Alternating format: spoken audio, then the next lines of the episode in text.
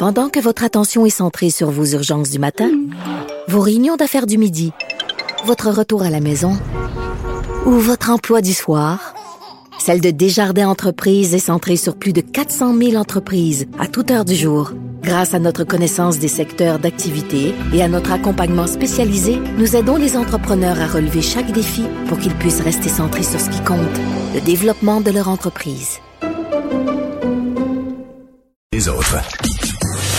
Mario Dumont et Vincent Dessureau. Joignez-vous à la discussion. Appelez ou textez le 187 Cube Radio 1877 827 2346.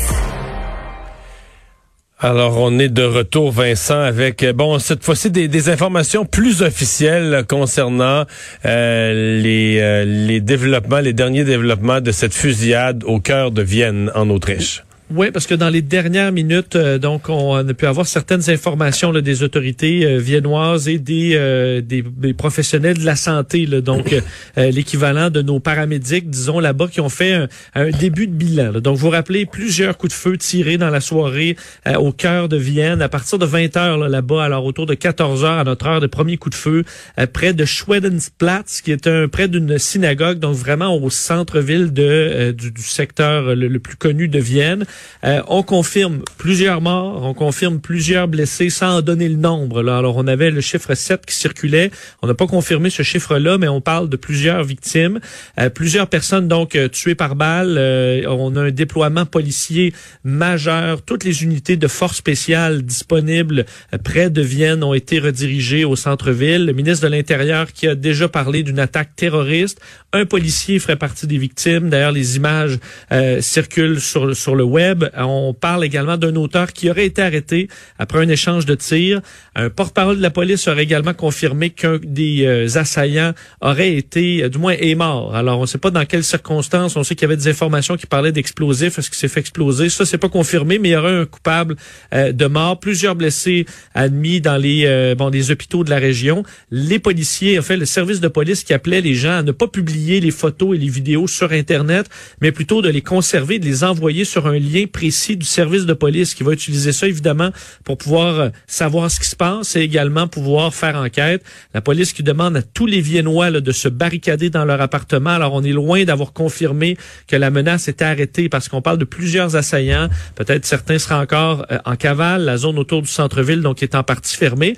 Euh, on dit également que et les, les, bon l'organisation des, des, des, paramédics, là, on l'appelle le sauvetage là-bas, ont demandé à tous leurs collègues qui sont bon euh, à la maison de se tenir prêt parce qu'on allait probablement avoir besoin d'eux euh, dans les prochaines heures, ce qui montre qu'on est encore inquiet que ce soit une situation qui puisse empirer. Euh, on parle de, de scènes assez bon difficiles à plusieurs endroits. L'Opéra de Vienne, par exemple, on dit que les passants devaient s'allonger par terre au sol le temps d'être tous contrôlés par la police. Même chose dans des restaurants, plusieurs endroits au centre-ville où les policiers ont fait coucher au sol tout le monde alors qu'on entendait les tirs au loin. Alors une situation vraiment difficile qui n'est pas terminé. On parlait là, de possible prise d'otage, euh, pas de confirmation dans, ce, dans le, communiqué officiel. Alors, on est en attente de ces informations-là. Vincent, puisqu'on est en Europe, euh, le, nombre de cas de COVID continue d'être très élevé. Euh, et là, ce qu'on voit par exemple dans un pays comme la France, c'est ce qu'on craignait, mais après des records et des records de cas, là, on revient à des chiffres très, très, très élevés en nombre de décès. Oui, parce que pour ce qui est des cas, la France euh, vient d'égaler son précédent record de 52 000. Alors aujourd'hui, on est à 52 000. Évidemment, c'est terrible, 52 000. Est-ce que au moins le, le, pic, on l'a pas monté? On sait qu'on a on, a serré la vis beaucoup en France. Alors est-ce que sur les cas, on verra dans les prochains jours une stabilisation, stabilisation qu'il faut arriver là, parce que les chiffres sont énormes. Euh, mais effectivement, ce qui continue de monter, c'est euh, les décès. On est à 416 décès aujourd'hui en France. On voit encore une tendance à la hausse parce que c'est à coup de 40, 50 000 personnes euh, qui contactent le coronavirus par jour en France. Alors on s'attend à ce que ce bilan-là continue d'augmenter alors que les tensions, évidemment, dans les, le, système hospitalier qui soit tendu au maximum. On disait, M. Macron parlait du, euh, de, la mi-novembre, même autour du 9-10 novembre, qu'on allait atteindre un point vraiment critique dans les hôpitaux. Et on s'y approchera, puisqu'à chaque jour, on entre des centaines de personnes euh, en ce qu'on appelle la réanimation en France, alors que plusieurs pays ont encore de très gros chiffres. Je voyais Royaume-Uni, presque 20 000. La Russie, presque 20 000 encore. L'Italie, 22 000 cas aujourd'hui. L'Allemagne, 16 000. La Belgique, 11 000. Heureusement, pas, ça semble pas être des gros bons comme la semaine dernière, mais c'est peut-être un début de plateau extrêmement élevé pour l'Europe qui va trouver les prochaines semaines assurément très difficiles. Chez nous, c'est vraiment stable. Hein? Oui. Chez nous, à tout point de vue. On aimerait quand même voir ces chiffres baisser. Là, mais on parle encore un bilan euh, bon autour des 1000, 1037, 12 nouveaux décès, trois personnes de plus hospitalisées, trois personnes de moins aux soins intensifs. Euh, par région, euh, vraiment, il y a des régions qui goûtent aujourd'hui. Le Saguenay-Lac-Saint-Jean, 105 cas. Ça, pour leur population, c'est énorme, hein? C'est ben, ça en fait pour une région qui était euh, presque pas du tout touchée il y a quelques temps. C'est une des régions euh, où ça circule le plus. Là, 105 cas, Lanaudière 140, Montérégie 173, euh, Mauricie 87. c'est les les, euh, les régions qui sont qui sont vraiment frappées de plein fouet. Je veux dire Appalaches 63. La région de Québec, vraiment là, on sent une tendance à la baisse à 80 et Montréal 224. Alors c'est toujours assez stable, peut-être une légère baisse pour Montréal aujourd'hui. Alors c'est la situation du jour pour la COVID. Euh, Monsieur Legault qui euh, a exprimé un profond désaccord avec avec Justin Trudeau. En fait, Justin Trudeau a provoqué beaucoup de réactions avec sa déclaration sur euh, la liberté d'expression, son, refus d'appuyer les, les propos du président Macron. entre Macron et Trudeau, que M. Legault a pas hésité beaucoup.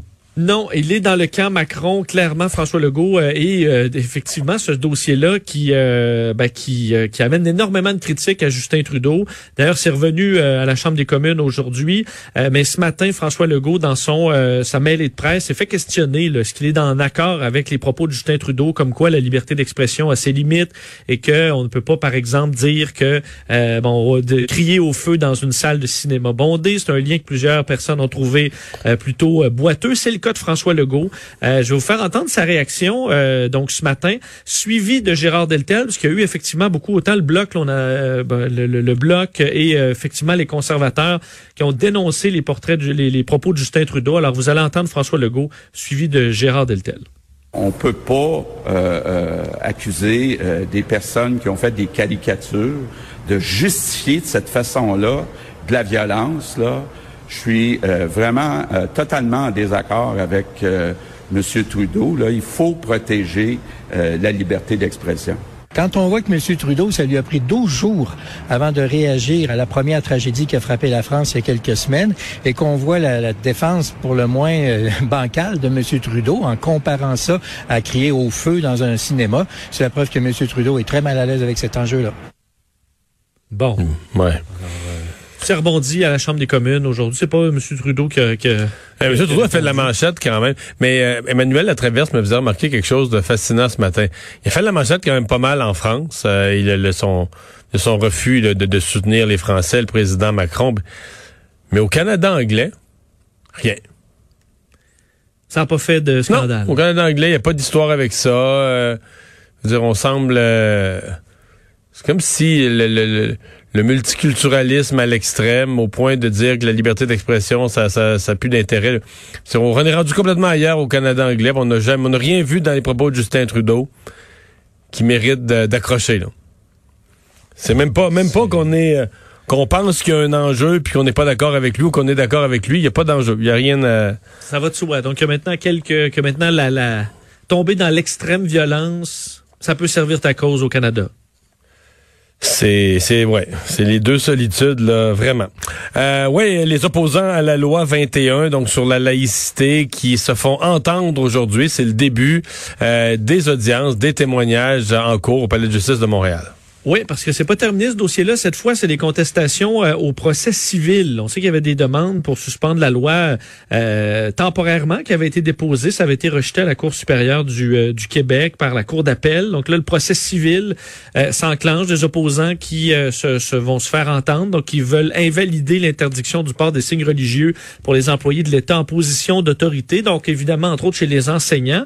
Et donc aujourd'hui, bon, on a pu voir quelques dizaines de personnes, entre autres Samantha devant le palais de justice euh, pour appuyer ceux qui sont à la tête de ce recours, dont euh, une musulmane, euh, une diplômée en enseignement de l'Université de Montréal, qui estime que cette loi viole la liberté de religion, qu'elle discrimine les, minorités religieuses. Elle a dit ce matin, ma religion est un mode de vie. Je n'ai pas l'intention de forcer les femmes de porter le hijab, mais je n'ai pas l'intention de l'enlever, par, parlant d'une d'une obligation de l'islam de porter le hijab.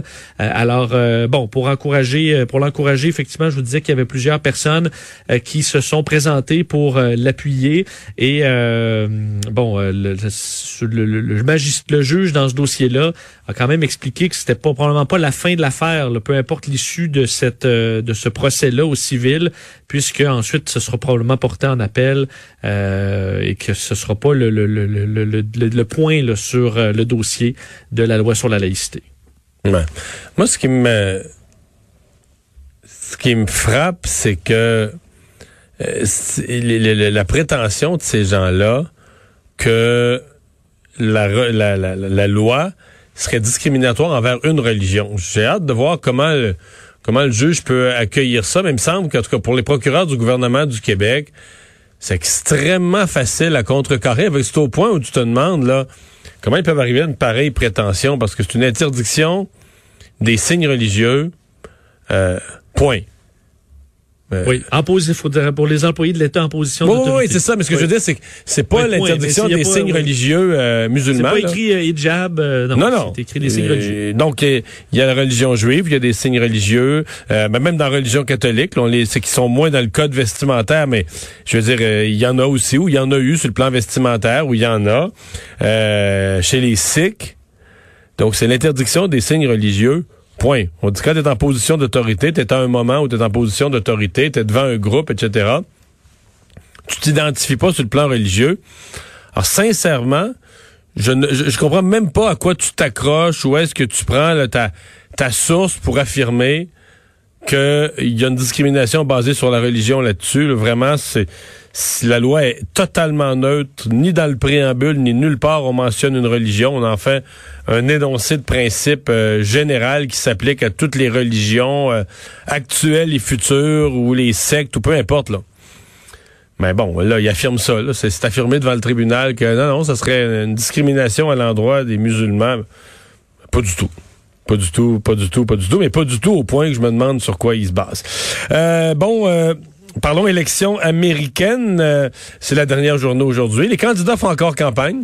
Oui, euh, dernier coup de évidemment euh, de, sprint là, avant le, vote, alors que les deux bon euh, candidats s'envoyaient bon quelques quelques critiques de part et d'autre. Joe Biden de son côté qui parlait là que les Américains en avaient assez du chaos, alors que Donald Trump ben, se déchaîne là en disant que Joe Biden est un criminel, qu'il est bon qui qui qui est sénile. Euh, et qu'il est de la gauche radicale, que c'est un classe. La, la liste de ce qu'il va détruire, la liste de ce que Biden va détruire est assez longue, hein? Oui, ça inclut, ça inclut le 4th of July, ça inclut tous les édifices euh, en hauteur qui vont être détruits puis reconstruits avec des toutes petites fenêtres, euh, Mario, pour le euh, pour combattre les gaz à effet de serre. Alors, il sort sur Twitter aujourd'hui des listes et des listes de tout ce que Donald Trump va, tout ce que Joe Biden détruirait s'il est élu selon selon Donald Trump. Et Joe Biden répond entre autres que il dit élisez-moi et moi je vais embaucher le docteur le docteur Fauci et virer Donald Trump, alors qu'on sait que Donald Trump a sous-entendu qu'il allait peut-être congédier hmm. euh, le docteur Fauci, qu'il avait traité préalablement d'idiot il y a quelques, euh, quelques jours à peine. Quelques derniers sondages nationaux, mais surtout ceux qu'on regarde, ce sont dans les, les États clés. Oui, euh, faut dire à l'échelle nationale, donc Joe Biden est en tête, c'est toujours ça, le 51% des intentions de vote contre 44, quoi qu'on était à moins de 7% là, on a connu plus. on a déjà été à 9-10, hein? Absolument. Donc, euh, c'est bon. évidemment, les sondages nationaux ont toujours donné Joe Biden en avance. Ce qui sera le point central de l'élection, c'est pas. On sait que Joe Biden devrait l'emporter au vote populaire, mais c'est vraiment dans les États clés que ça va jouer, particulièrement en Pennsylvanie, là, État euh, qui vaut pour euh, bon 20 grands électeurs. C'est un État qui est quand même important où les sondages sont plutôt serrés.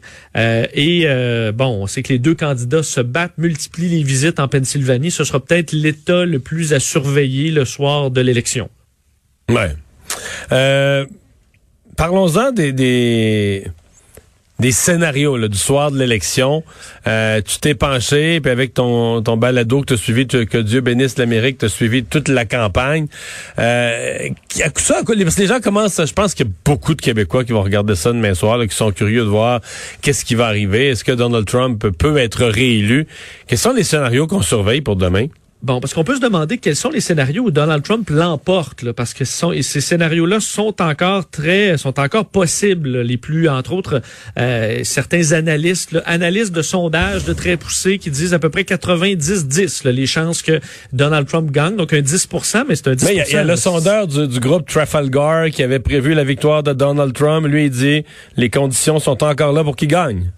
Oui, il y a certains cas qui avaient, oui, euh, effectivement, il y a certains sondeurs, par contre, de cette époque-là, qui avaient dit Trump gagnant juste parce que leur sondage était fait tout croche aussi. Euh, c'est arrivé par hasard. Ouais. C'est arrivé, ça peut être arrivé par hasard. Ce qui, ce qui moi, ma, ma, question, puis Mario, je pense qu'on a la même, euh, la même, ben, disons, euh, question. Est-ce que les sondages euh, surévaluent Joe Biden? Moi, j'ai toujours enlevé à peu près un 4% à Joe Biden dans les sondages. Et il y a pas si longtemps, même si tu enlevais 4% partout, Joe Biden l'emportait. Là, c'est toute une autre question parce que c'est serré dans plusieurs États. J'ai allé faire l'exercice un Toi, si tu fais ton exercice, t'enlèves ton 4% à Joe Biden, tu le donnes à Trump, il arrive quoi, là? Bon, ce qui arrive, là, si j'enlève 4% partout, euh, c'est la Pennsylvanie qui tranche. Alors, on se retrouve, la Pennsylvanie, c'est l'État où qui est au centre. Le présentement, c'est 4,8% en faveur de Biden. Donc, si j'enlève 4 Biden gagne encore. Gagne encore parce qu'il gagne la Pennsylvanie par 0,8 Fait que là, on est à un poil. Là. On exact. on se retrouve dans le scénario euh, du chaos. C'est-à-dire que euh, Joe Biden gagne par un cheveu la Pennsylvanie. Donald Trump entreprend un paquet de contestations. Sauf qu'en Pennsylvanie, en Pennsylvanie, si Biden gagne aussi serré, il gagne par les votes par la poste qui seront pas comptés à, mettons, à 10, 11 heures euh, mardi soir, demain soir. Ça prendrait des jours. Ça prendrait des jours. Donc, Donc là, Trump va caler que c'est lui qui a gagné. Il va annoncer sa victoire. Dans ce scénario-là où c'est très serré pour Biden, euh, on a Trump gagnant jusqu'à jeudi, là, peut-être. Alors, c'est compliqué. Si les sondages se mêlent de 5% ben là, euh, c'est la courte victoire, la courte victoire de Donald Trump à 278 grands électeurs. Donc là, il remporterait la Pennsylvanie et euh, l'Arizona, Floride, Texas et les autres. Et si les sondages actuels s'avèrent véridiques, euh, on se retrouve à un 350 grands électeurs pour Joe Biden. Donc vraiment, ah si les sondages se réalisent, là, c'est Trump lessivé. Là. Sauf que dans le cas de plusieurs États comme l'Arizona, la Floride, la Caroline du Nord, la Georgie, l'Ohio, le Texas, l'Iowa, on est vraiment dans la marge d'erreur. Et euh, ça, c'est pas un coussin très confortable pour Joe Biden, alors qu'on se demande est-ce qu'il y a une prime à l'urne pour Donald Trump. Dans le cas de la Floride, c'est 2 euh, c'est mince pour euh, comme comme zone de confort. Et le Texas, ben, le Texas, on, les démocrates souhaitent avoir une chance. Présentement, sont à peu près deux points derrière. Euh, donc, dans ce qui est surveillé, je pense, il sera surveillé demain soir, puis on en reparlera demain. Mais évidemment, la Pennsylvanie, la Floride va donner quand même un... si, si Biden gagne la Floride, c'est pas mal terminé. Si gagne le Texas, c'est terminé. si on le voit en avance en Pennsylvanie, tôt, ce sera pas mal terminé aussi. Mais c'est c'est un chemin qui est plus long pour Donald Trump, mais qui est encore là clairement pour une, une courte victoire peut-être, et sinon juste énormément de contestations judiciaires dans un, hmm. disons, un, un résultat très serré. Merci.